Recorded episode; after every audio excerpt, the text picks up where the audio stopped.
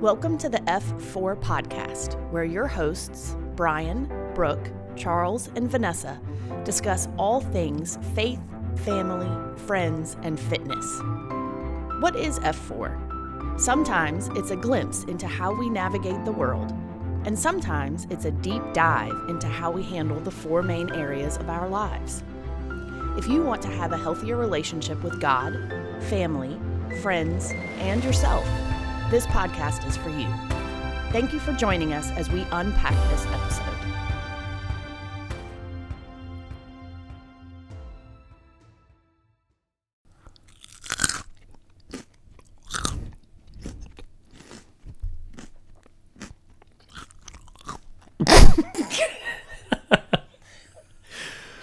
Welcome to episode seven of the F4 podcast. Uh, I'm Charles Giddens. I'm one of your hosts here today, along with my fantastic wife Vanessa and our incredible friends Brian and Brooke.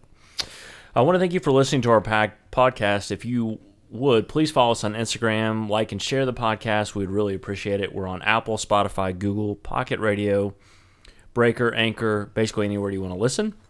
If you would like to be a sponsor of the show, you can send us a message on Instagram, Facebook, or via email at f4ncpodcast at gmail.com. So, episode seven, this month we're going to tackle the super funny but also serious topic of pet peeves. I know what you're thinking pet peeves, really? Yep. So, that's the potential to cause some major problems with the four of us today, or it could make for some laughs as you listen uh, and to how we make each other frustrated. But first, let's cover the old fashioned definition from Webster's on pet peeves, which is a frequent subject of complaint. And I don't know about you guys, but I have my fair share of pet peeves. The word pet peeve has been around for a while, but not actually in the form we use today. Peeve was derived from the much older word peevish, which means quarrel, querulous or easily irritated. It comes from late Middle English, with examples appearing as early as the 15th century. In 1833, an issue of British magazine La Belle Assemblée wrote about a pet hatred of a general, and a 19th century writings mentioned pet dislikes and pet aversions. In 1916, a volume of American Garage and Auto Dealer described certain Ford owners finding their pet peeve to be the cranking of a cold motor.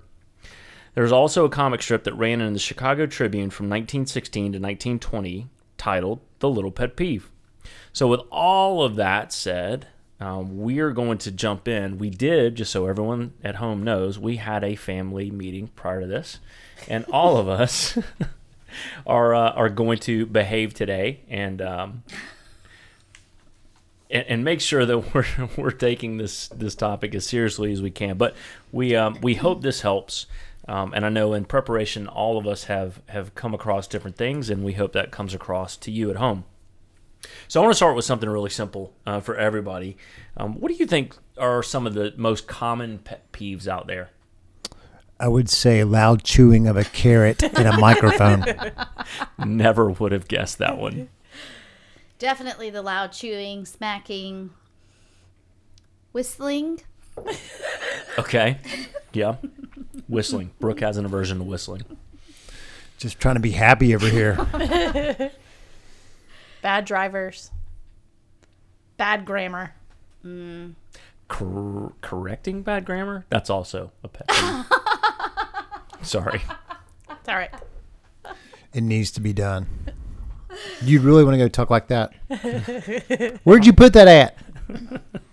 We live in North Carolina. What do you want? That's true. It's not the accent, it's butchering the English language accidentally or on purpose. And if it's accidental, then I would like to relieve you of your ignorance. Okay, but have you ever heard one say, someone say properly, "Where did you put that at?" Or is it usually, "Where'd you put that at?" if you could see Vanessa's face. I mean, it kind of goes together. Not always, but usually there's an accent with the with the poor grammar. I'm chasing a rabbit. I don't even know what you're trying to say anymore. I don't either. Honestly. Hey, about the the bad drivers, what in particular do you just despise on the roadway? My car came with a blinker. and I know in the great state of North Carolina, you have to have safety inspections, and they do check for those sorts of things. When someone chooses not to use their presumably working blinker, that irritates me. Charles, how do you feel about slow drivers in the fast lane? Well, it's funny, Brian. I've invented a a mechanism that will be installed in cars later on down the road, and it's a little button that uh, when- when you're driving, and someone who's driving too slow in the fast lane is close enough to you because you're typically going to be tailgating that person because they're driving too slow. You can press the button and it will zap the person in front of you, um, and it's quite an awesome invention, and it will be installed in every car sold in the near future. Could someone zap back for revenge? I think no, we're gonna have to figure that one out. I'm not sure how we do that, but we will. We will do that somehow. You know Now- what I'm envis- envisioning is Mario Kart when you get the lightning bolt, Yeah. you know, and it makes the it makes the offender, you know, really teeny tiny. It zaps them, and then they're like teeny I tiny. had this conversation with one of our kids the other day. This is fantastic. Mario Kart. We're living in the same creative space. hey, so I've got Now a I'm question scared. for you. You should be. And what do you think about reckless drivers at tailgate and they're zooming in and out, Brooke? Not a big fan of the zigzagging in and out, and particularly when it is a motorcyclist, it is very bothersome to me because I just have visions of one wrong move and bodies flying. Like I just I do not enjoy that. On my way to the gym this morning, there was a guy zigzagging in and out, speeding. And he made me so nervous. I was like, I'm just gonna slow down and let him go because not not a fan. You know, I actually saw that when I was probably four years old. A motorcyclist was zooming across a parking lot and hit our car. Oh wow! and went airborne. And I remember it because I was it was that time in in America, that great time in America where your parents would put you in the front middle seat, which is my my dad used to say, This is the death seat. And he would still put me there. I'm like, Does he want to kill me? I don't know. But um we I was sitting in that seat and I remember the guy going airborne and it left a mark. Yeah, I can imagine that'd be horrifying. Yeah, it was horrifying. kind of stuff does. It's bad. So, what else do we find to be a common pet peeve? Just calm down. I, the the calming down, the telling the telling people to calm down to me is a is a pet. Well, was a pet peeve. We'll, we'll get to that later. But yeah, it was a pet peeve. I don't I don't like people to tell me that. I don't like littering. Hmm. Hmm. Particularly when there's a trash can nearby. And we all ha- Presumably working trash yeah, can. presumably working trash can. And we all have a mutual friend who is the same way about grocery carts. Yes. Oh yes, we do. Yes. she organizes. She I is, know. She is fantastic. I know. I think it's great. It's kind of cool. it is kind of cool. How about when people are like making out in public? and Charles, he's like, I kind of like that. So I- I think when I was younger, it probably bothered me. Now I just don't care. I just I'm like, that's really odd. Hmm. I think you should probably figure that out. But I mean, if that's what you want to do, mm, okay. I mean, I don't, I don't know. That one just doesn't bother me anymore. I, does it? I, I can. I think it could be gross. Yeah. Yeah. I mean, depending on how bad it gets, right? Yeah. I mean, If you're where you can look away, though, to me, I'm like, hmm, You're like, I don't- avert your eyes. Kids, don't look. So, so how about this? When people let their little kids roam around a restaurant where you're trying to enjoy your dinner, yeah, see, I'm not a fan of that. me neither. Don't Not a like fan. it. Don't just, like it. Just so we're clear, this episode is going to be extremely difficult for Brooke. she doesn't like talking about what she doesn't like very That's, often. No, I don't. Because then somebody could say, well, the reason I do it, and I'll go, oh, that's a very valid point. That's fine. Doesn't bother me anymore. Maybe a little, but I'm not going to say it because you do it and you like to do it. You're too nice. So I'll sit silently over here and It is going to be very hard it's, for me. it's going to be difficult. So, how about how about leaving dirty dishes in the sink? Brian, how do you feel about that? I don't like it. It happened right before we did this podcast. One of my people left a dish in the sink, and I just cleaned it all up. And It might have been me. well, it ended up being two people. Yeah, you were ended up being one of them, but the first one was not you. So yeah, I don't like it. I think leaving lights on or t- TVs or whatever, leaving things on when you're not in the room to enjoy them, and also leaving water running rank right up there with that for me. It's very wasteful. Proper, prob- probably surpass that. Actually, Excuse you. that's me. a that's a peeve too, right? Part of me. Leaving the refrigerator door open falls in that category for me. I really don't like it when people pull things out, walk away, leave the door open. I don't know if they're coming back or not. It there's no indication that they're coming back, but they do. I, I for whatever reason that one bugs me. There have been times where I've gotten something out, left the door open, I've turned around, I put the thing on the counter, whatever I got out. I'm going back to get something else out, and she closes the door. I'm like, why are you doing that? So yeah, I don't like it. I don't like when she does that. So they're just stacking up.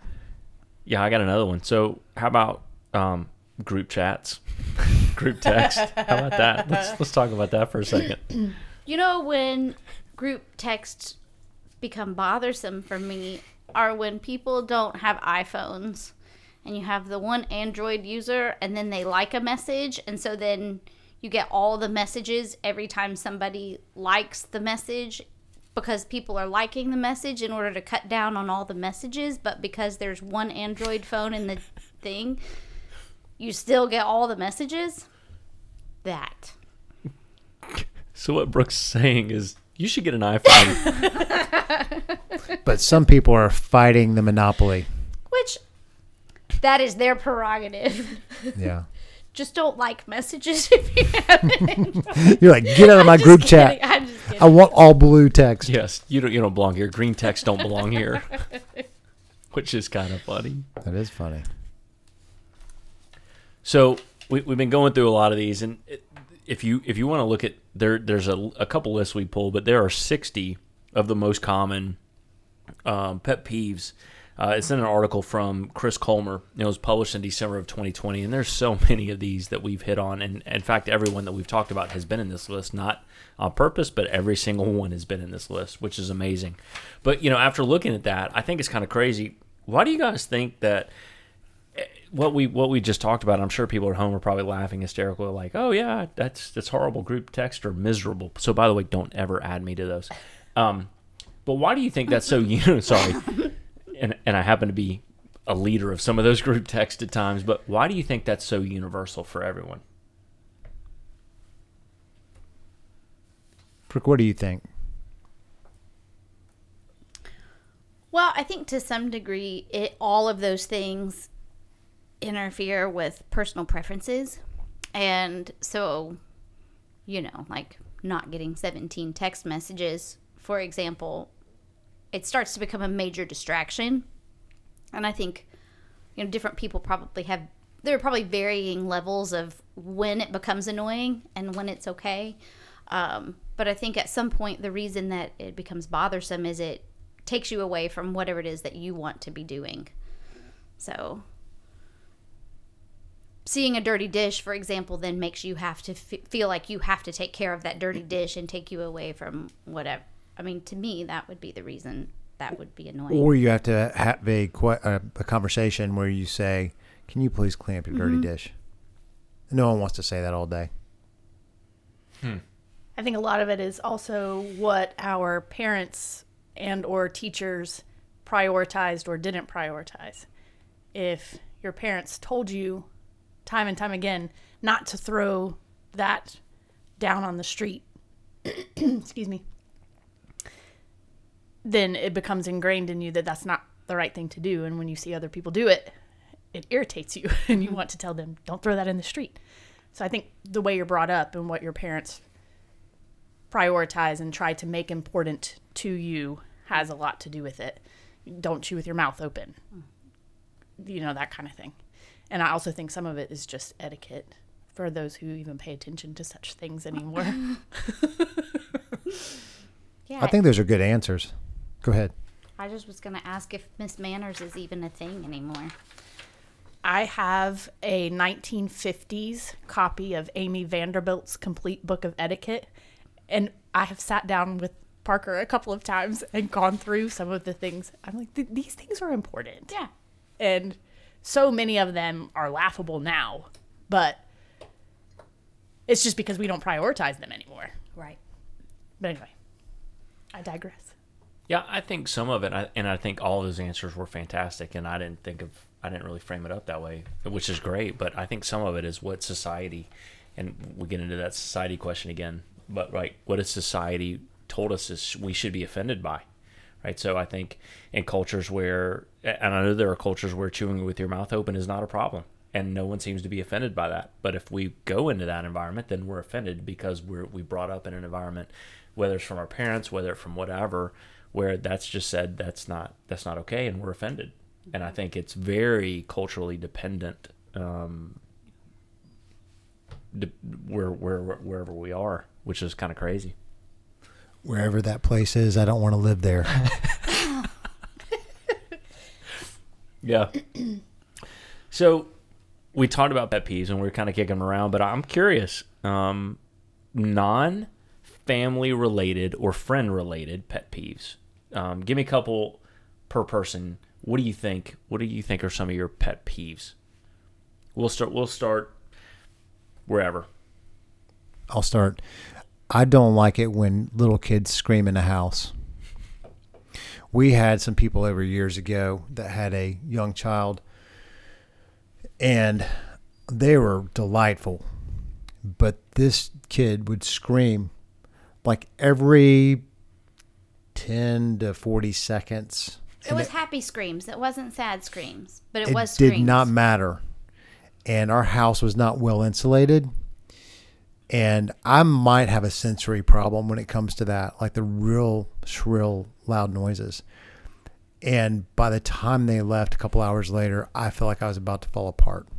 Like I was in a very bad spot. I wanted to suck my thumb and and rock myself in a corner. He had crazy eyes. He did. yeah. so if that happens, generally speaking, I will remove myself from the situation or try to get us outside. Um, and I haven't been in that situation any anywhere close since. But it like even talking about it now feels traumatic. I'm not lying. I know. I remember the day. I know you do. So that's one. Give me give me something else. What else? Um, I would say poor cell phone etiquette. And what I mean by that is when you're having a conversation with somebody and they're pulling out their cell phone and it's like they're looking at Instagram rather than paying attention to what you're saying. And I'm not trying to say anything like off color here, but it's going to sound a little off color. Um, have you ever heard of an askhole? Kind of help me An out. An askhole is a person who asks you a question and then they don't take take the time to listen. And so maybe you're giving a, an explanation that's more than what they were bargaining for, but someone asking me a question and then diverting their attention to um, a cell phone, which is easier, uh, it just I find it really annoying. And so, uh, I think also when you're in a movie theater and people are texting, it catches my attention every time if they're in front of me. Uh, I'll see the, and I haven't been in a movie theater in a while, by the way. Um, but, and then I think one of the other ones is being in a restaurant and people are watching a show with the volume on. And so you can like hear their show, or they're in a conversation with somebody and they're speaking like way louder than everyone else is in the restaurant. Um, all these things really bother me. And maybe one other thing to add to that is texting and driving. I don't know how many times I look over and I see someone they're texting and driving, and it, I, I think it's a really foolish thing to do because, and and I've done it before. I, I'm really like, okay, I, I don't need to do this anymore. And I made that decision a while back, but It drives me nuts. I- I'm sorry. Let me put my phone down. What What were you saying? can, can you well repeat that, Brian? played. well played. That was really good. So that's enough for me. I my biggest one is bad grammar or just poor use of the English language. And it seems to have calmed down recently, but for a very long stretch of time, people used literally way too much. Literally all the time. literally all the time. I'm literally dying right now. No, you're not because you're talking to me. Stop it. Just- that's probably my biggest one. Literally. Yeah. uh, and flip flops in public. Bare feet, feet showing in public. And that's just me. You took me back to when I had an office and I could close the door and people would come to meet me and they were wearing flip flops and I could oftentimes smell their feet. Oh, oh, Brian, I'm not te- I'm not telling you this because I liked it. Brian. you took me into that place. She's done. She's done for the rest of the night. You're done. She'd be scarred for life. Hashtag Like the screaming, like the screaming kid. This is what you just done to her.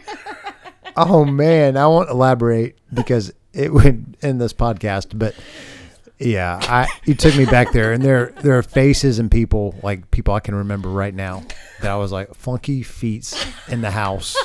That is that is that is so bad. How would you, how would you like it if forever in somebody's mind your name and face is associated with the smell of your feet? Feet. That's awful. Gross. That's like Sting.com. What's up? That is awful. Oh, okay. Oh, for me, it has to be the the loud chewing, talking with your mouth full. Ugh. Um, but whistling also is not a big fan of the whistling, and uh, She married a whistler. I think it's the repetitiveness of it. I think it's just that it's. I think if I was around like a professional whistler who whistled a tune that I could recognize, it might be different. But whistling feels so repetitive, like do do do do do, and it's like stop, please.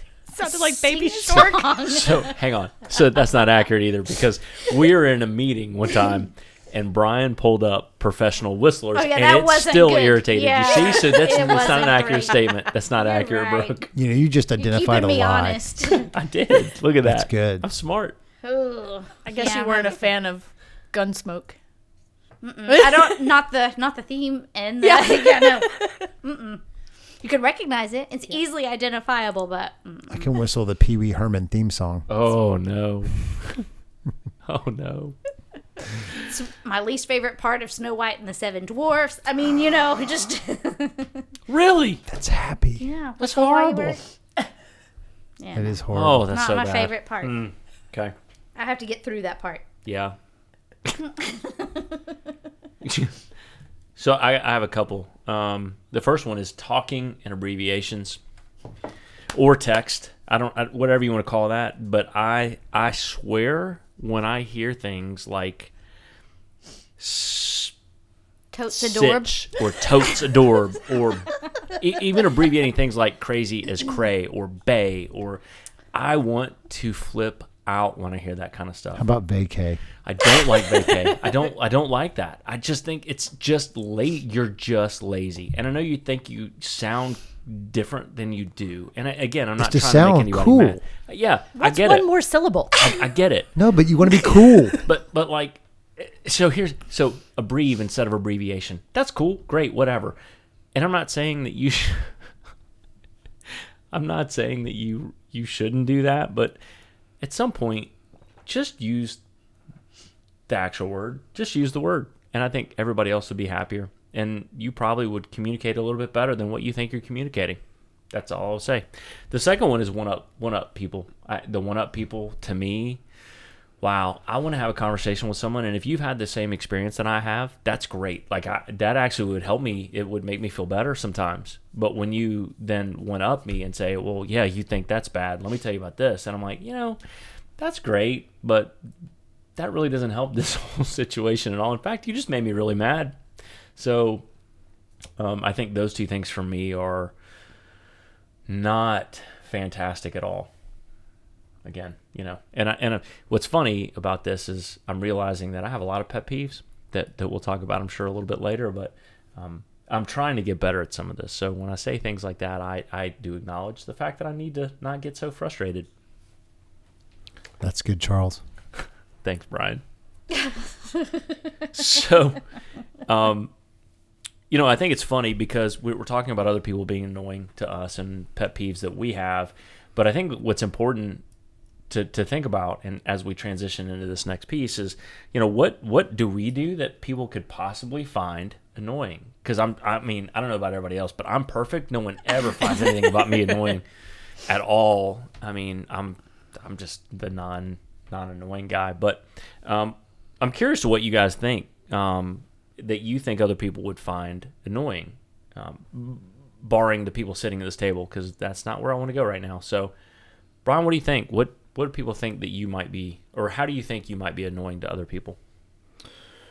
I think I have a hard time with something not resolving. So I like things resolved. I like things buttoned up. Um, and sometimes when there is emotional chaos, I want to fix it. And I think that's very hard for people who need to sit in that for a little bit longer.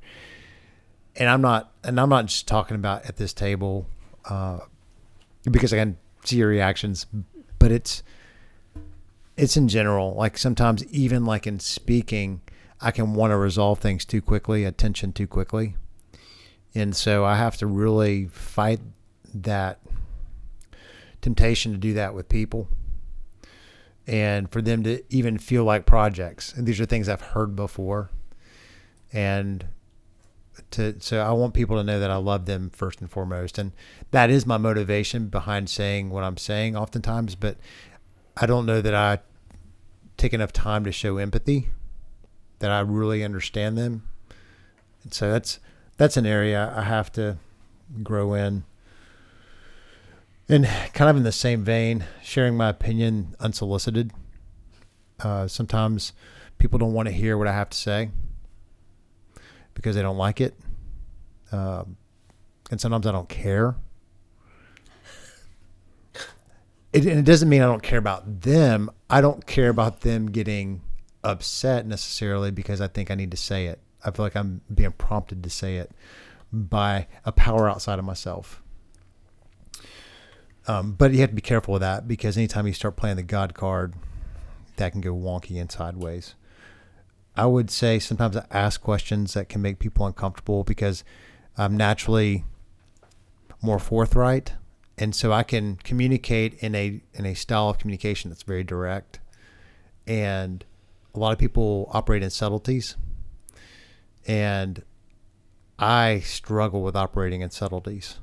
I have to work. I'm having to work on that in order to become all things to all people, and to to speak uh, where to where they are. Uh, um, probably a more funny level. Uh, I was going to say chewing loudly. I was going to say also that I like to mess up people's yawns when they're yawning. Oftentimes, when people are yawning, I will insert an, an opera voice because it looks like they're singing opera. It's And- like at the height of the yawn, like right before you feel better. Right. and then they get like lockjaw. and so there's a so I think this ties into another way that I can be an antagonist, and I don't I don't want that to be how I'm remembered, but it is part of what I can do. and with that comes maybe some teasing, and it can be good natured, but anytime you start teasing somebody, um, it can feel personal. So I have those are things I have to guard against, and I think could be things that people wouldn't like about me. Hmm. It's great. Uh, It's not an all inclusive list, by the way. I uh, run late. I procrastinate. Um, I don't always pick up after myself. I can be easily distracted. Um, those are the those are the top things that pop pop off the top of my head. Um, Vanessa's nodding empathetically. annoying. She's going. Some people really hate it when people run late. It doesn't bother me at all, but other people really hate that. So Charles has been Brian too. I don't know. I'm sure I do other things that are annoying. Drift off inside my own head and, you know, not present anymore. Go away hmm. to inside space and I'm here physically, but I'm no longer here. I'm not guilty of that at all. It's part of you two, Charles and Brooke, being internal processors. That I think is going to be more pronounced. yeah, it's funny that that we you say that, and recently that has slammed me in the face. Um, so yeah, that's I get it. I get it. Totally understand that, and I think it may have made some other people irritated recently. So I totally understand. Makes sense to me. And I'm on the opposite end of the spectrum, being more external. Everything that I know other people, I'm actually a little sad about the number of possibilities. Things Ha- that I do ha- that how others find annoying. It's, I mean, I, I interrupt. I get excited and I interrupt. I gesticulate and I'm loud and I make faces and I complain and I procrastinate and I run late and I don't like feet and Why would that annoy somebody else? Because don't they can't wear their flip flops around you? I don't know. Because you can't touch any part of their body with a foot in a bed, which is nuts, but it's fine. I can't be myself around you. and I also think that people find it annoying and this is pretty um exclusive to me. I'm very confident in my dog training skills and my knowledge of dogs and so many people have dogs and want to talk to me about their mm. dogs and I'm all about how well trained their dog is and how their dog does this and how their dog does that. And that's when I withdraw inside myself because that is the safest place to be in my time. and I can see people, I can see them get annoyed and then they want to further explain themselves. And I just, mm-mm, mm-mm. Okay. And that, I'll stop there. There's more, plenty more, but I'll stop there. So I know this is going to come to a big shock to, to a lot of people, but I'm moody, um, which might have a tendency to make somebody irritated. I also need a lot of reassurance from people around me. Um, hearing "I love you," hearing "We're here for you," that kind of stuff has always been important to me. Probably to a detriment at times.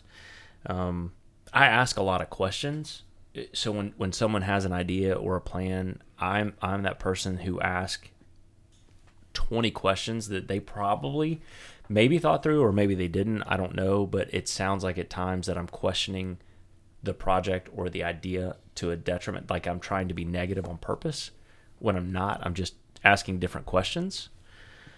And then I really need to know plans. Like I don't do well with surprises or um, spontaneity. I need to know kind of what's going to happen uh, as much as I can, which probably goes back into a little bit of a need for control uh, in my life and in my surroundings. So I do feel comfortable. So I do feel supported. So I do feel safe. And all of that can completely fly over people if they are not that way at all. Um, and I'm becoming more and more aware of that as I get older, um, which I don't think I was when I was younger. I, I use my mood to manipulate and do a lot of things that I shouldn't do.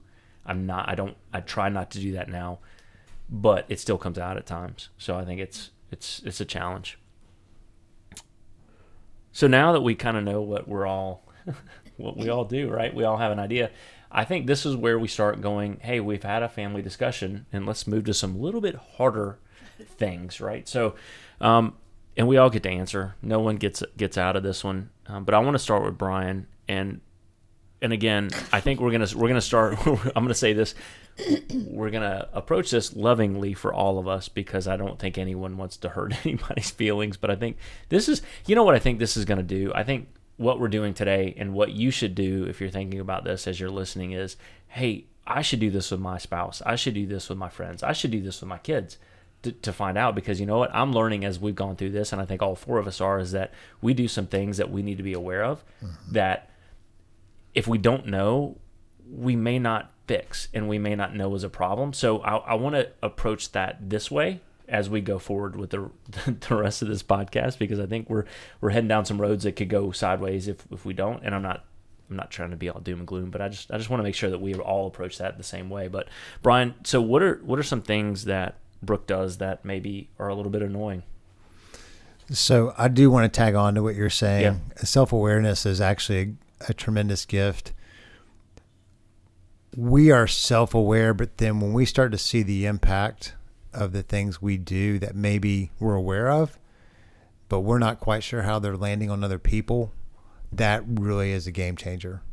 Because, especially with people we love, because we don't want to put more wedges in any relationship. So, that with someone we love. We don't want to keep doing something if it's like, man, this is wrecking my relationship Yeah. or my friendship. So going back to your question, uh, so there's a physical thing she does. I'm gonna speak first in the physical realm, uh, where she bites her nails, and I'll say, "Stop biting your nails, please." And then she's like, "I'm just trying to get this skin off," which makes it grosser to me because then I'm like, where are you? What are you doing with that skin when you bite it off? "Oh, I'm just spitting it, and I'm like, so uh, for someone who's a recovering clean freak, and I say recovering because having four children in five years makes you that way. You get pooped on, peed on, puked on, and you have to just get over Skin yourself. Gets spit on you. But I'm like, dang, don't do that, please. Use like a file, but just not in public. Uh, so I think that was the first one that came to mind. The second one that came to mind was more of, I guess, a relational thing. And part of this is how Brooke is wired. So, and it really is a gift, but sometimes it doesn't feel like a gift. So like I will tell her something and I will speak, sometimes I speak dogmatically and I'm like, man, blah, blah, blah, more black and white. And I can't think of a great example right now. You probably can think of several, um, Brooke, but she will say, well, but how about this? How about that? How about this? And, and it's like all the colors of the rainbow, the numbers of the Enneagram, which is she's an Enneagram nine. So she looks at things from other people's perspective, which is a great gift. But sometimes I just want her to say, Yeah, I can see why you would think that. and she won't do it. She won't. Like, I mean, if it ever happens, it's like a half court shot blindfolded in a wheelchair. That's what it feels like. I like to be dramatic sometimes. I would say the other thing, and this is maybe even a little more personal, but sometimes when we are having a conflict, which doesn't happen a lot, but when it does, she gets in avoidance mode. And so it's like she just, she will shut down. And I'm trying to have a conversation and with me wanting to resolve things and not having this emotional blah out there, I think she can gravitate toward avoidance and not dealing with it at all. And that I don't want to live that way because it comes up in some other way, shape, or form later. But you know, I know I know I'm not talking about me right here, but I will say this: I have times really tried to push her to have those conversations when maybe she's not ready, hmm. and that's and I haven't been gentle enough, I haven't been patient enough, and or kind enough, and so God's really having to grow me in those areas because I want to be able to meet her where she is and not ha- expect her to relate to me on my terms. So that would be what I would say. That's There's fan- top three. that's that's great. I think I, it's fantastic. So Brooke, you get to go. Sorry. Um, so, um, all in love, and again, you know, this one's hard for me. Uh, Brian has a, has a tendency to behave as if his agenda is the only agenda or the most important of all of the agendas. So I could be doing something else, otherwise engaged, reading something, whatever, and he will start a conversation with me and then be frustrated that I'm distracted. That's so when, annoying. When when I was doing something else first and it was like there was no consideration for the fact that I was doing something else was like, oh, I need to speak, so now the world will listen. And I know that's not his intention. It just is how it sort of feels sometimes like, oh, well, let me drop everything I'm doing or that I was thinking about and step into your world. Um, and with that, I mean, I think it's funny that you mentioned pushing pushing a conversation that falls in that category as well. You know, your agenda, your timetable for resolution, your timetable for wanting to have the conversation sometimes feels like that's the one that's important. If I need a little more time, you know, then that is sometimes I think misunderstood as avoidance or not wanting to talk about it or not wanting to deal in reality when really I just need a minute to figure it out, if that makes sense. So, um, that whole agenda thing, and then uh, you're super positive, which is a great quality. Um, but sometimes uh, you want me to get to super positive and and expressively positive um really fast so uh those would be the things that kind of can be frustrating and annoying because then i feel like i have to be inauthentic you know i mean i could say like when you were talking about me being contrary to what you're saying. Like, can you just agree with me? And you said that I won't. And I'm thinking, well, why would I when I see all these other possibilities? why would I jump to the positive automatically if I'm still over here dealing with all of these? What am I supposed to do with all of these other things? So, um, I can answer that in the future. we can have a conversation have an answer. later about what I can. Yes. Yeah. So That's we're not all surprising, gonna have, we're right? all- yeah, we're all gonna have conversations later. I hope not, but yeah. So, I mean, I don't think that surprises you for me to say those things, but they all kind of relate. It's all kind of related and tangled up together. I did I did write down positivity in that self assessment question we asked before um, when I was reflecting on it. But I didn't say it just because there were so many things I'd already said. So I did match up with And it's there. weird because I appreciate your positivity, and a lot of times it really, really helps. But sometimes it's just not right now. I don't want you to say but. just say positivity. That's great. no, that's good. Thank you. Thank you for having the courage to share that with me because I know it was hard and I appreciate you having the courage. You're welcome. It's fantastic. It's good. You want to start or you want me to start? Where do you want to go? I, I'll leave it up to you. Okay. All right. I'll start. So, again, as we've been going through this, I realize that some of my pet peeves have been things that I've fabricated in my head and I'm trying to ditch them. And we, we talked about this briefly, but uh, I- there really aren't a lot of things anymore. Like the lateness used to be a really problem for me. I used to be very upset about the fact that she couldn't be on time. Um, and it's really, to me now it's not a big deal. I just know we're going to be late if it's all of us together, and that's fine. I I, I think I've dropped that um, preference, personal preference, to say okay, we're just going to be late, and that that's not necessarily a reflection on me. It's really not even a reflection on her. It's just she is time challenged, So I don't get upset about that anymore. So it's really not even a pet peeve. That's so PC.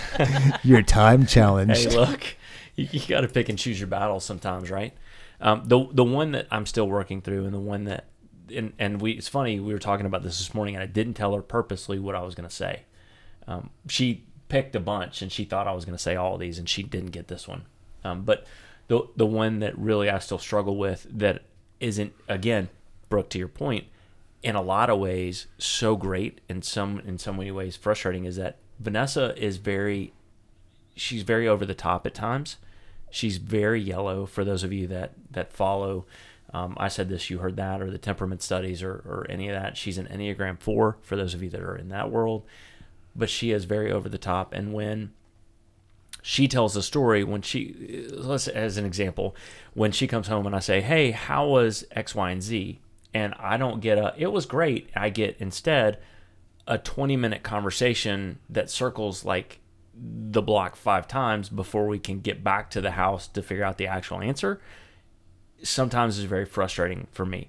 However as i've reflected on this one that's just how she's wired. She she she has an incredible use of the english language. She she tells a great story. She can write an unbelievable story um, so much so that I, I wish i could write even a tenth of what she does.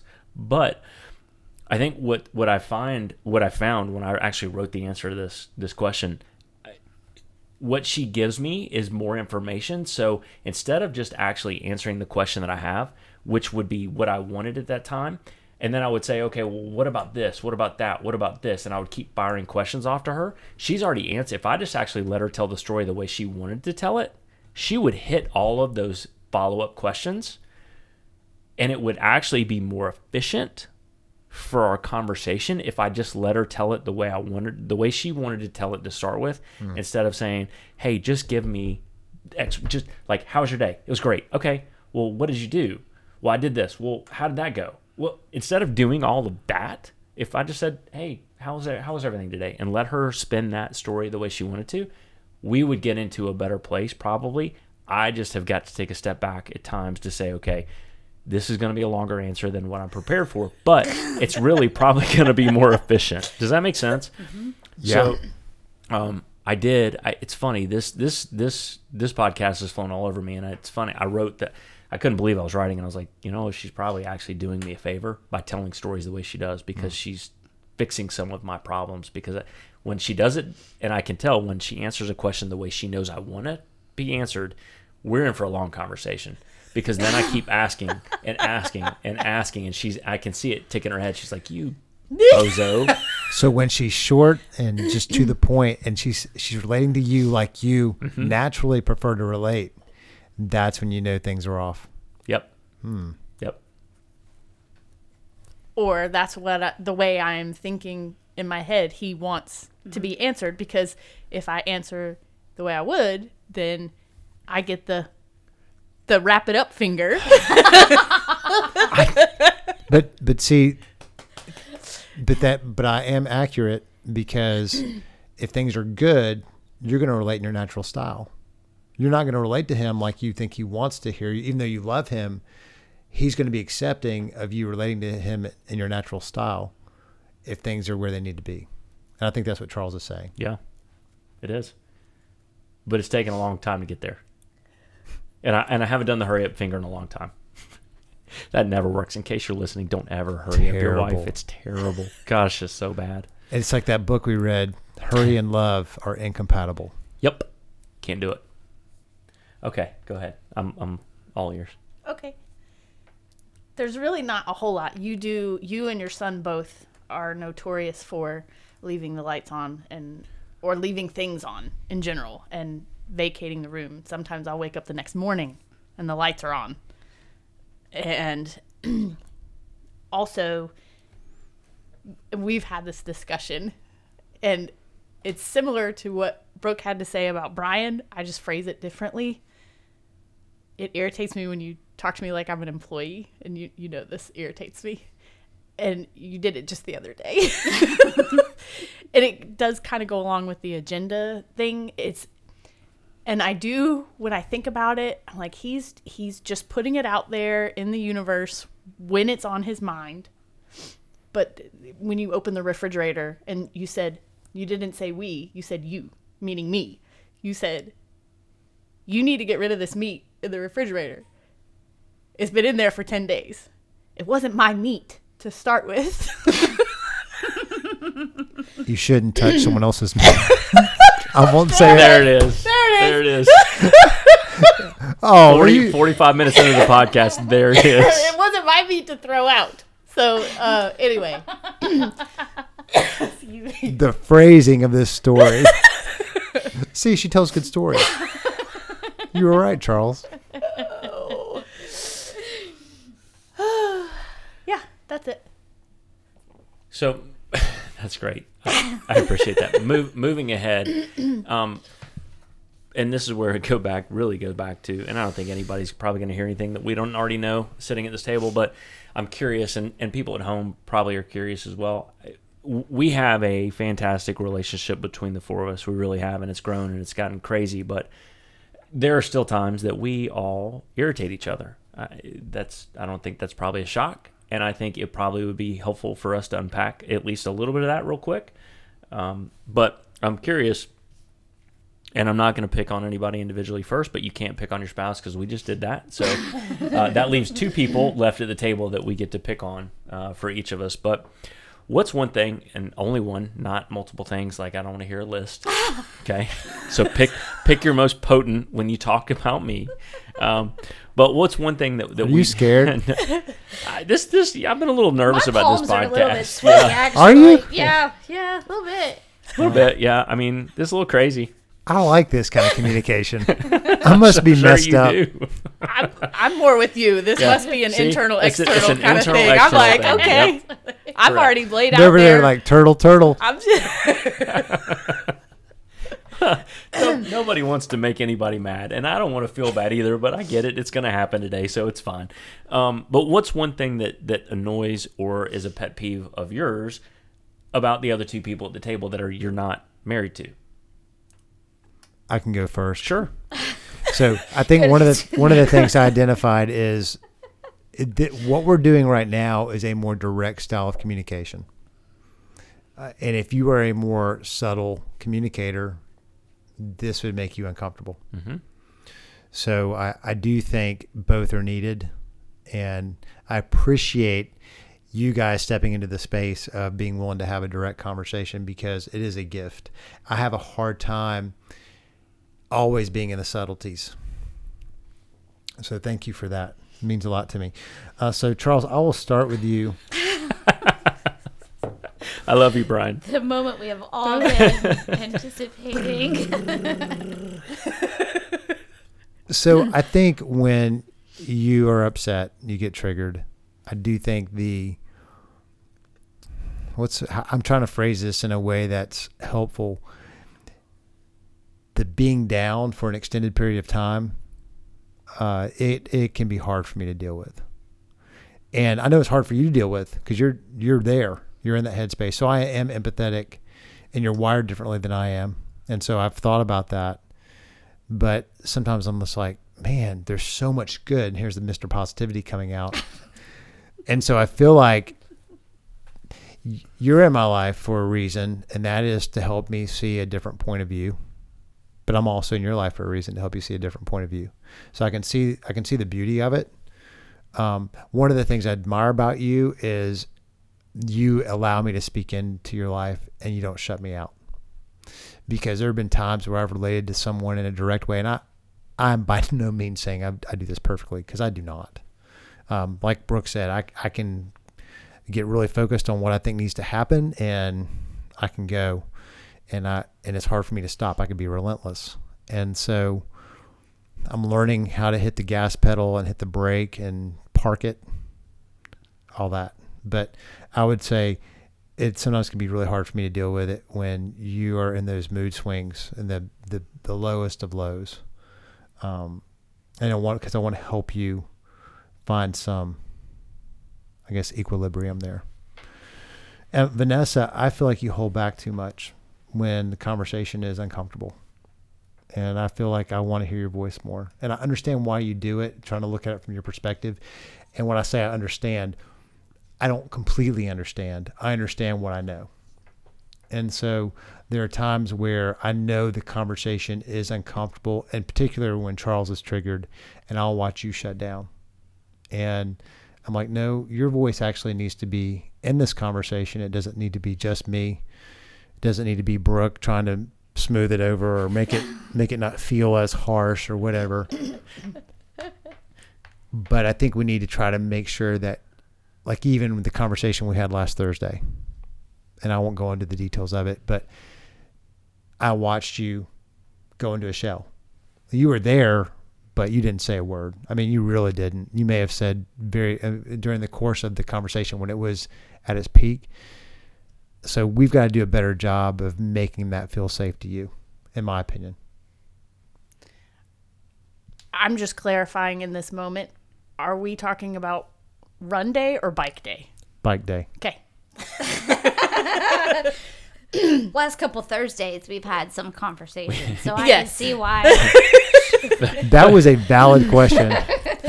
I'd moved on down the road from run day. Well, you just yes, bike day would have been the most recent Thursday, but instead of Thursday, you said last Thursday, so I didn't know if you meant the Thursday before. That's fair. Okay. That's good. Gram- Valid. Just grammar. clarifying. Valid, valid. So, ju- and just so everybody else, in case you don't know us, Grammar we, police. There was nothing wrong with your grammar. I was just clarifying. we, we get together on Thursdays and we do long, sustained cardio sessions for a couple reasons, but we do those. I Sometimes. won't do that no mo. Go ahead. Please don't do that. yeah, don't do that. so, so we do that so we can actually get in a workout. We can multitask if there's if there's such a thing and it doesn't exist. But we we work out in long, sustained cardio sessions that are easier, so we can actually do that from a from a cardiovascular standpoint to get some gains but we also that's how we process and how we have a lot of our conversations. People think we have these deep conversations all the time but we don't. A lot of that's on thursdays. So that that's why thursdays get a little sideways sometimes. Not all the time but they do sometimes. But it's funny because we had just talked about that. Mm-hmm. That specific that exact conversation came When? up yesterday we talked about it yesterday and we talked about me doing what you said I do. So yeah, perfect hmm. it's great it, it was it was on this particular day. I'm not saying it always is, but on this particular day, it was a very conscious choice on my part. So That's understandable. There's always more to a story than we know, and I think we have to think about that with each other. When I say even what I've just said, there's always more to your story than I know, and so I don't want to ever be. I don't want to come off as arrogant, like I think I know more than I actually do. I just this is what I see. Well, now I know it annoyed you that I did that. Well, I think he's saying he wants to see, not necessarily annoyed. I think he wants to see more of it, it which is very if she's similar. annoyed. No, I, know- I know, I know that. Okay. I know that. I don't think he means Maybe- it that way. Maybe a little bit, but not like in like, oh my gosh, what is her problem? It's not like that at all. I just want to make sure you don't hear that voice. It's more of like, I really want to know what she has to say. I really want to know what she's feeling. And knowing you're an Enneagram 4, you got the feels. And that's a big part. And so if you're not getting that out, that's got to go somewhere. And so we need, I feel like we need to do a better job of creating an environment where that happens. And that's where I would lean into Charles a little bit and say, hey, be aware of that in that situation and we'll help each other. Uh, and it, because you guys are going to be in your own conversations. Uh, you should Sure. be Yeah. and even with other people where her voice is going to be needed and it and it's going to be part of opening up i think a, a pathway to whatever's next um, which is pretty exciting we, we don't grow when we're comfortable we actually grow in our discomfort and so so much of this podcast while we weren't talking about that specifically Right. that's a big part of what this is all about Oh yeah. Most definitely. so okay i'm done talking That's good. I like it. And look, I'm not crying yet, so we're good. Who's up? vanessa needs to go next You're getting all shifty eyed over there across the table. I know. I know. It's like, I'm I wonder what's coming. She's wiping her hands on her pants right now. All right, I'll go. I'll go. Uh, but I feel like I'm just allowing you to stew in the anticipation by. All right, then Keep start, start with Brian. I Then don't start know with which Brian. is worse. Start with Brian. Honestly, I don't know which is worse. Waiting to hear what you guys say or waiting to say what I have to say. I think oh, both Oh, really? are equally terrible over here. Not because it's bad, but just I'm Okay, gonna have to say all right. it. So Your skin color is changing. I'm gonna have to hear it and I'm gonna have to say it. It's terrible on both sides. You keep rubbing your hands on your pants. All right, so Brian, I'll start with you. That's fine. Make it worse. and it, you actually said it when you were talking about what other people might find annoying about you. And again, it's not that I'm annoyed, but you do have a tendency to want to fix things. And I do not speak linearly. You have a tendency to want to fix my problem before I'm done talking about it. and I appreciate that you love me enough to want to help me fix my problem. but sometimes I just haven't gotten to the part where this is what I've already done about it mm-hmm. before you're telling me I should do that. so that's that. And you also say fixiate. I'm sorry, I have to throw that up there. Oh, Thank you. somebody, can- I can- somebody cares about me enough to correct my grammar. Brooke's been doing it for years. I actually. can only say the fixiate thing so many times before I'm like, I've said it. I don't I mean If, if it makes you feel any better, I, I don't notice it at all. So that I don't know what that says about me, but I don't, You're not fixated on it. she was like, "This is what I'm gonna say." I'm like, "I don't even notice that. I don't even know what does that mean." Nothing. it doesn't mean It doesn't anything. mean anything apparently. Because the word is fixate. Dang it. Oh, Oh, that that perfectionist part of me like hates that so much. Not that you told me, but that I've been doing it and it's been wrong. So fixate. I practiced. there you go. Thanks. Very good. you can do it. I think at I your think it's a little bit funny that fix was part of both. There is an irony to this. Isn't it ironic? so great. The fact that we're still laughing right now is pretty good. Yeah. All right. Oh. oh are you There ready? we go. Yeah, I'm Drum ready roll, for it. please. Okay, first I have to tell you, this is a stretch. I had to come up with something. You irritate me to such a non existent degree that I was reaching. When you speak in public, you say um a lot.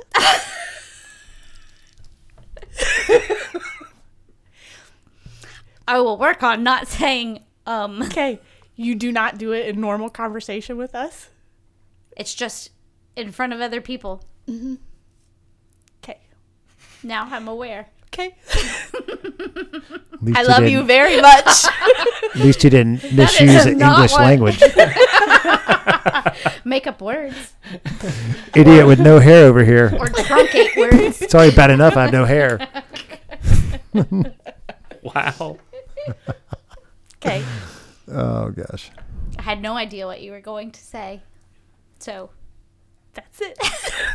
You know what? This is what would be. I would love to actually have somebody say the only thing that bothers me about you is your use of the word young. and um, that's that's a stretch. We did we did we did count the other night though. I'm not gonna lie. we didn't. She brought it to my attention, which meant then I had to count. That's what that meant. that's hilarious. All right. So how many times did she say? 15, 15? I don't know. I got a different number. I missed. I missed a bunch because I just don't pay attention to that kind of stuff. The grammar Nazi pays attention to that stuff, so I don't. I'm gonna But- have to play that game.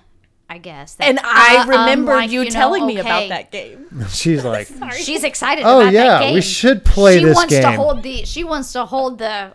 What is that? super soaker. Thank you, Super Soaker. I couldn't think of. So like, let, let me just explain. This is a game we've played in youth ministry settings before called um uh like you know okay. So basically, a student or an adult would have a subject they would have to speak about for sixty seconds, and in the course of that time period, if they say the words or the phrases uh, um like you know okay they will get shot in the face or somewhere else with a super soaker. And frequently we would give like, hey, I just did it. We give boys the subject of makeup. it's okay to use the word like if you're describing an example. I, I know this, Brooke. I'm just being sensitive to it right now. I can figure out another way to say it. Um, It's okay to. Sorry. I'm being contrary. Actually, Well- according to my calculations, But but what I will tell you is that then we had to go back and count my ums at baptism, Mm-hmm. and they were also bad. So there you go. We're we're equally poor. Sorry. I was like, well, let me see what. Uh, oh no, that's not good either. all right, Charles and Brooke. All right, I'll get it out of the way. I'll go. All right. Um, I'll start with you, Charles. You said it. You I just did. said, um, and I'm also wiping my hands She's on sweating my like. pants. Never mind. Um, you, you did it again. Just remember, we need to hear your voice. yes. We okay. need to hear your voice. So I think it's funny that you mentioned the thing that I was thinking of. You mentioned when you were talking about Vanessa. Sometimes I can tell that I'm not answering a question fast enough or quickly enough for what it is that you want to hear. And so on the other side, that is I get flustered inside, like uh uh all the uhs. And so that is challenging for me to want to continue answering the question or to just shut it off and be be quiet. So that would be the thing. Um it's not just see said I'm it. saying I know this is super soaker. I'd be drenched over You said it three times. drenched in my own sweat over here, so it might as well be the super soaker. So, anyways, that's it. Okay. And it's not like everybody has said, it's not one of those things that's like, oh, he's the worst person in the whole world. It's not anything like that. It's just times when I'm really trying to get something out, then Okay. that's so. Duly noted, which kind of goes back to something I'm going to talk to you about, which now I'm a little frustrated about, but it's good. I think it's interesting that the things because we talked a little bit about it. I think Yeah. it's interesting that some of the, the goes both ways. Yeah. Some of the same things go both ways. We just don't realize it. Am I saying um still? Because No. Okay, you're just laughing at me. No. This is so terrible. Because This yeah, is you're you're extremely uncomfortable. I'm, I'm fully aware of that. All right, Brooke, fucker. I would be terrible in that kind of situation. I What are your intentions with my daughter? Every test. All right, and Vanessa, again, you do not annoy me. So, Brian mentioned wanting to hear from you more. I can see that in situations where we're all together. I definitely want to know what you're thinking and feeling. Um, but this this one is really funny. Sometimes you don't text back when I ask you a question, and then I have to ask you again later about the thing I texted you about. Sorry. No, it's okay. Okay. I understand why it happens because sometimes you don't read the text message so that you can answer it later, or maybe you opened it up and then because I'm guilty of the same thing. But sometimes I'm like, she hasn't texted me back. I thought we were friends. To know the answer to this question. So, obviously, not a super big deal. And I don't expect like a response immediately. So, do Okay. not feel Lie. any kind of pressure. But I will work on it. I will work on it. I Are you again, trying to get? punctuality is is an issue. Are you trying to get Vanessa to um, acquiesce to your agenda? no, I just want her. I just want her answers. Like I, I do want her answers. So if I've asked her a question or whatever, it's because I want to know. For whatever Not reason, wait till the next day and then have to ask again. I'm thinking about Veruca salt. I want I it want now. it now. Yeah. I want a bean feast. All right, Charles. Great. I know. Super. This is great for me. Uh, Brian, we'll start with you. Um, so, again, you you actually alluded to this when you talked about things that might be annoying, but sometimes and and it does it goes exactly back and opposite to me, which is funny it's funny, but sometimes I feel like you're overly optimistic with your outlook on anything. So, what I mean by that is sometimes I'll tell you something, and I want I want you to, I guess, not validate my feelings, but just say, you know what, I can see where that's down in the dumps, or that would be a problem, or that would be, you know, whatever. Instead, and and again, Brooke said the same thing. I love this about you in so many situations, but it's almost like you're it's almost like you're non-human sometimes with your optimistic. no, I don't I don't mean it like you like you're incredible and I I totally get it. At times it just it's almost overwhelming how optimistic you are to me. So sometimes I would like to just say hey, you know, it would be nice for you not like it's because at times I'm like, he's not human. Like he's never had a bad thought in his mind. Like, it, and I know I've we've had conversations at times where I know that's not the case. I Sure. get it, but they're so few and far between that I'm like, wow, I would love to just just hear Brian say, you know what? Yeah, that sucks, man. That's horrible. But I again, and I, we talked about it this morning, but it's not. It's it's also what I love about you. So I don't I don't know I don't know how to fix that because there's no fixing it. There, there's I would not want you to not be optimistic with me. Does that make sense? So I'm not annoyed by that. I just I just want to know sometimes that you're like, yeah, I, I do have bad days, and I know you do because I've seen them, but not very not very often. Um, yeah, I probably don't show it very often. no, you don't. Your your game face is really good, which is great. I mean, it's it's again, you're leading an organization, you're leading us, you're leading me. I need that most of the time, right? I, I because left to my own devices, I would be Eeyore all the time. That's not healthy for me, and it's not healthy for people around me. It isn't, I, and I'm fully aware of that. Um, so that's I, I don't know how I don't.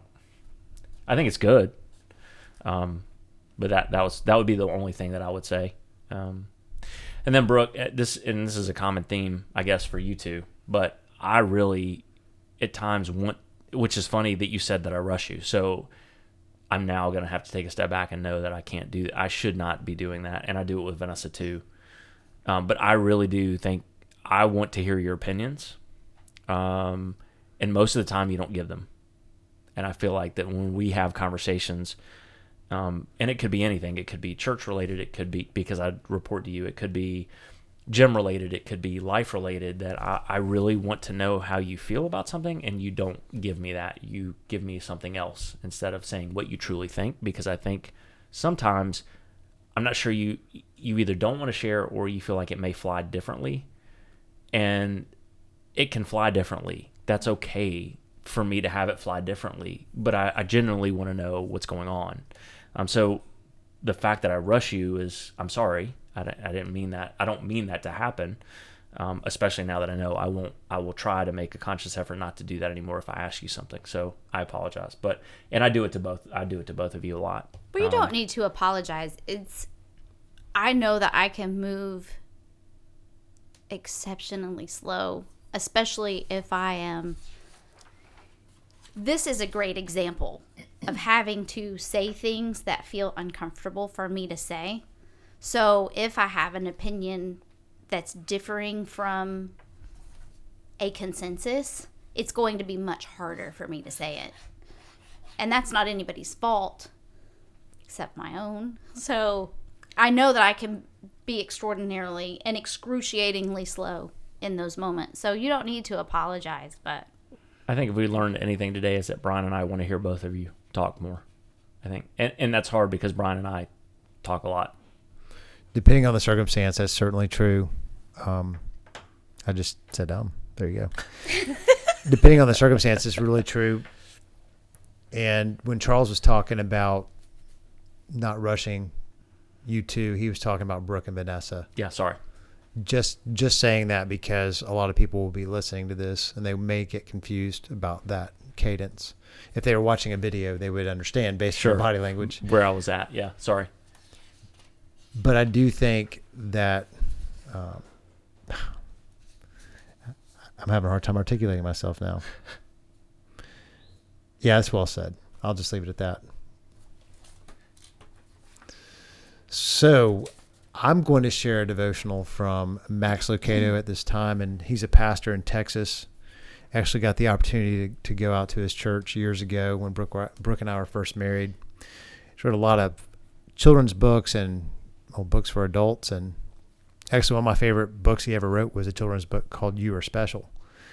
And I have read that in the context of adult services, kid services, and watched people cry hearing seeing themselves in that story. That that's the star. That's the one where the yeah. Okay, got it. So Punchinello. yep, The stars and the dots. Yep, yep, it's fantastic. It's a great story. I would highly recommend it. I think he repackaged it under another name later on, but initially it was called You Are Special. And if you were to Google You Are Special Max Lucado, you would find that. I think we do need to include that in the show notes. Yep, I, I yep. It, it's that it's it's worth it, and, and whether you have kids or you don't, it's a great book to buy. So I'm going to share a blog he wrote in May of 2021 about pet peeves. So here we go. There's a fantastic quote that directly ties into what he was writing in this blog. Happiness is less an emotion and more a decision, a decision to bear with one another. I think this is a great way to transition and discuss how we can move past some of our pet peeves. If only people would stop behaving like people. He goes on to say that the phrases we use regarding our pet peeves reveal the person who actually suffers. He gets under my skin or gets on my nerves or she is such a pain in my neck. Whose skin, nerves, and neck? Ours. Who suffers? We do. Every pet peeve writes a check on our joy account or out of our joy account. Suppose a basket of ping pong balls represent your daily quota of happiness. Each aggravation, if you allow it, can snatch a ball out of your basket. He left his dirty clothes on the floor. A joy ball vanishes. She waits until the last minute to apply her makeup. Plop, there goes another one. I don't know why people get tattoos. Or, I don't know why my tattoo is his business. Or, big trucks should not take up two parking spaces. Or, preachers shouldn't grow facial hair. There go the joy balls, one by one by one, until all the joy is gone. So, with that said, how does that blog strike you guys when you hear it about the happiness and the ping pong balls that represent your daily quota of happiness? Vanessa.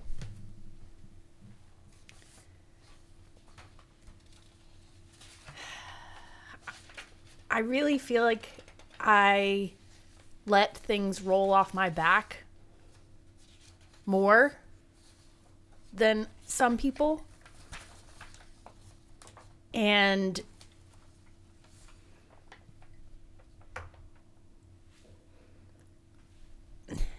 it raises good points in that you shouldn't let things affect you to that degree.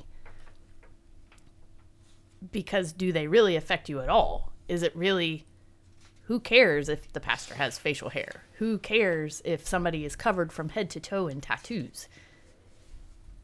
I'm not the one that sat through hours and hours of pain and having a needle stuck in me. I don't have anything against tattoos. I have one, but my point is it doesn't really affect me at all. I guess I just I choose joy.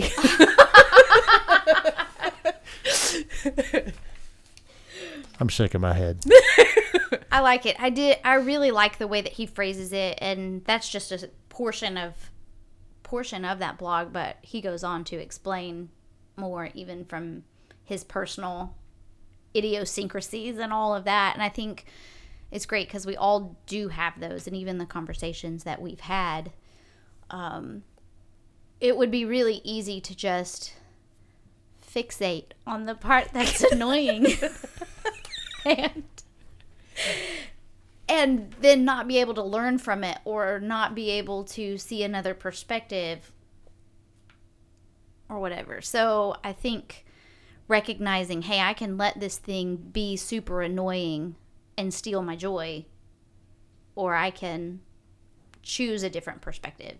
I think that's what I really liked about the blog, and I think it's healthy because there are going to be things that are annoying. There are going to be things that trigger you. There are things that, I, I mean, I don't know if I'm ever going to like it when I hear somebody chew, but if I make that the topic of conversation at every meal that I'm at, I'm going to lose on great conversation and great times of connection because I'm so hyper focused on that one thing that is annoying, if that makes sense. I think it makes perfect sense, and I, I really do. For someone who gets and feels a little bit more than than others, the the choosing happiness and or happiness is a decision to me. When I read that, I was like, "Is it really?" And then I had to take a step back and go, "Yeah, it really is." And I think this this one has flown all over me from a pet peeve standpoint. That I realized that I've I have too many pet peeves as an adult, um, and we can laugh about them we can think they're funny we can we can make jokes about them between ourselves but at the end of the day they really do change your attitude they really do and they completely affect you mentally. And then when something starts affecting you mentally or when they get you into that position um, the first thing that i think about is it goes back to my heart because that's that's what we're told to guard. And if we're letting pet peeves get in there that's affecting our heart. And um, that's not good.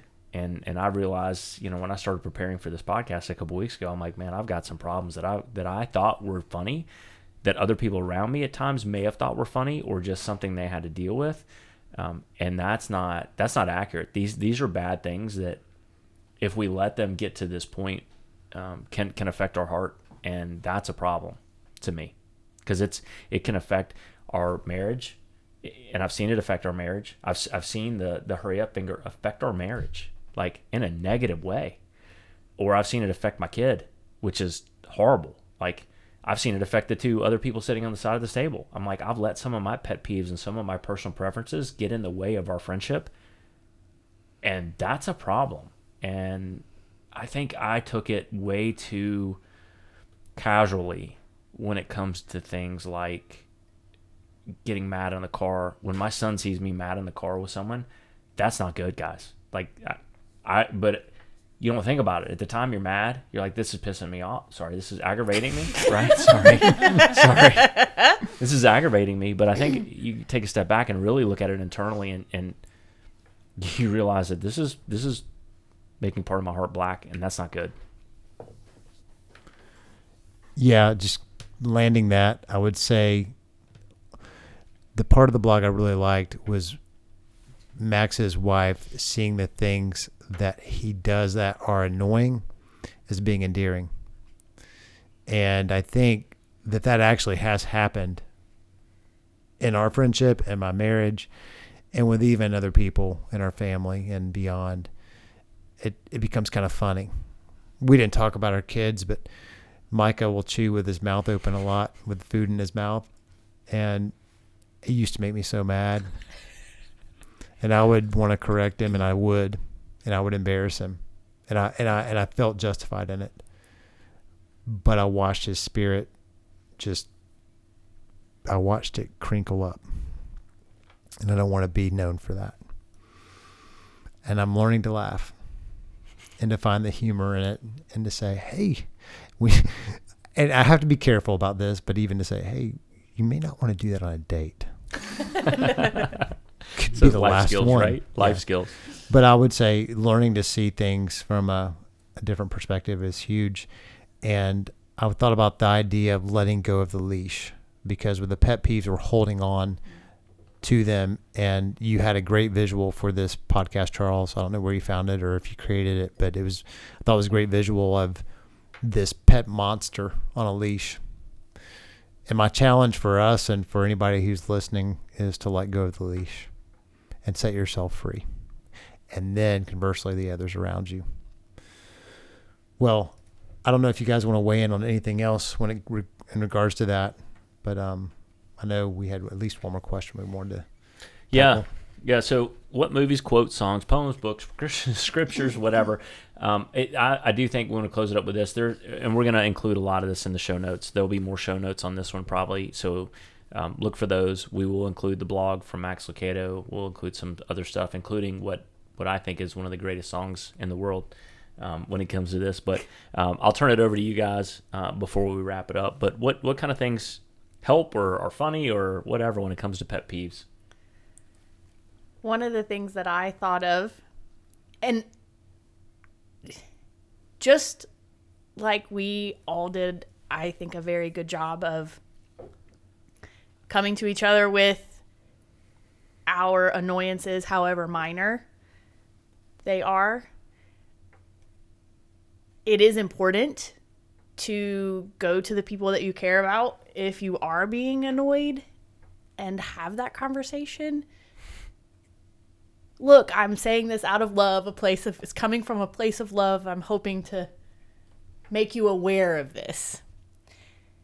And I thought of the movie Better Off Dead. John Cusack. and I I love this movie so much. and I often quote the little paper boy, I want my two dollars. Mm-hmm. I feel like pet peeves can become the little paper boy if you don't address them and give the boy his two dollars, pay the piper, so to speak, and address them, they will continue to pop up and aggravate you at the most inopportune times of your life. So just pay the paper boy his two dollars. So he doesn't follow you down the hill Right. when you're skiing. So you don't hear, I want my two dollars. Well, to take that analogy a little further, he got a gang. yes. Right. Yes. Yeah, so not Oh. not just taking care of the debt. Right. wow. Yes, It I added- forgot about that. All the He had a- paper boys. He had a two dollar gang of paper boys. Two dollars all in unison. Brian, how about you? So I heard someone say if no, someone knows you love them, you can say about anything you want to to them. And I think that's really important. It, it ties in with what you were saying when you were talking about that. It made me go, okay, that reminded me of that phrase. But I had scriptures that came to mind, and a couple of them were First Peter 4 8, love covers a multitude of sins. And sometimes what we consider a sin by someone's by someone violating our, our preferences is not a sin. And then I thought about Philippians 2, where Paul writes to do nothing out of selfish ambition or vain conceit, but rather in humility, um, consider the interests of others uh, really above your own. And I'm, I'm paraphrasing a little bit here, but he goes on to say each of you should look not only to your own interest, but also to the interest of others. And if I'm really not going to be caught up in my two dollars or holding on to that leash that's how i'm going to live. And ultimately what i love about philippians 2 is it talks about jesus and what he did and giving himself selflessly as a servant. And so it's about taking on that mindset of i'm a servant. I'm here to help other people doesn't mean i don't need help myself sometimes because i do but that's my that motivates me a lot and then I thought about uh, James 1 19 and 20. Everyone should be quick to listen, slow to speak, slow to become angry, because man's anger does not bring about the righteous life God desires. And that's been one I memorized a long time ago because I need it. Um, for, for me, in my own natural way, I'm not a very great person. So, I like those verses. I Max Lucado actually uses one of the verses that I thought of too to uh, be patient, bear each other, bear with each other in love, and make allowance for each other's faults. And I like that because we all have faults, so we need to leave room for those in our relationships. Um, the other thing that I thought of that's really it's kind of funny that I thought of it and I didn't look up all of the specific references, but in the scripture in Song of Solomon or Song of Sol- Song of Songs, uh, they talk about catching the little foxes that will ruin the vineyard of their relationship and that's specifically in a marriage relationship but i think it can be true in any relationship that you have that there are little little foxes little annoyances little things that can creep in and ruin an otherwise good relationship and i think pet peeves can be one of those little foxes that if mm. you let those things become what dominates your thoughts and your attitudes then it definitely has the opportunity to to ruin relationships with your kids, with your spouse, with friends, with coworkers, with people that you interact with on a daily basis. You know, I just think it's good to be aware that we need to catch those things and get rid of them. And talking about them is a great thing to do even if it is uncomfortable. Hey, look at you making strides. yeah. Yeah. Yeah, so uh, f- there's two things. One, Dude Perfect, for those of you that have ever paid attention to Dude Perfect, they have a song. It's the Pet Peeve song, and it'll be linked to in the show notes. But you need to go watch the Pet Peeve songs because it might be every pet peeve that anyone's ever had in one song, and it's hysterical. It's so good. Um, I know they're a little dated, but you can go back and watch them. You know, for me, I had Ephesians 4, 4 2, uh, same thing, but I, but I also look at this a little bit, I guess not differently, but the same way. But 1 Corinthians 13, and it talks about love and it talks about how we're supposed to love and how love is. If we do that, then there's no room for pet peeves. There really isn't. So I think to go back and, and really pay attention to that, whether it's in your marriage, whether it's in your family, whether it's in your friendships, or just your everyday and uh, you know encounters with everyone that, that you meet. Um, it's you know if you take a step back and not get frustrated, you're gonna be we're, we're doing what we've been called to do, which is love people the way Jesus loved us, and we have to do that. Um, but that this this one's kind of hit me pretty good. This one's hit me square in the face to say, you know what, I haven't I haven't been doing what I needed to do, and it's so funny because it's the little things that make a big difference, and the little pet peeves. To your point, the little foxes running in the vineyards can become a problem, and I think they probably have, at least for me. And I can't speak to everyone here, but I think they probably, and some of you listening may may be thinking the same thing, or you maybe just be laughing, and that's fine. Um, I didn't take this overly funny. Sometimes I thought this is kind of a little convicting for me. So, um, but I hope you guys all um, have enjoyed that. And we want to thank you again for taking the time to listen to the F4 podcast today. Please follow us on social media, like and share the podcast if you think this can be helpful and or entertaining with other people. Um, we would love your feedback. We ask for it every every episode. Please give it to us. Um, we want to know how we can help connect better with you. Um, and thanks again for listening. We look forward to you to being with you uh, soon here on the F4 podcast. Ha ha ha!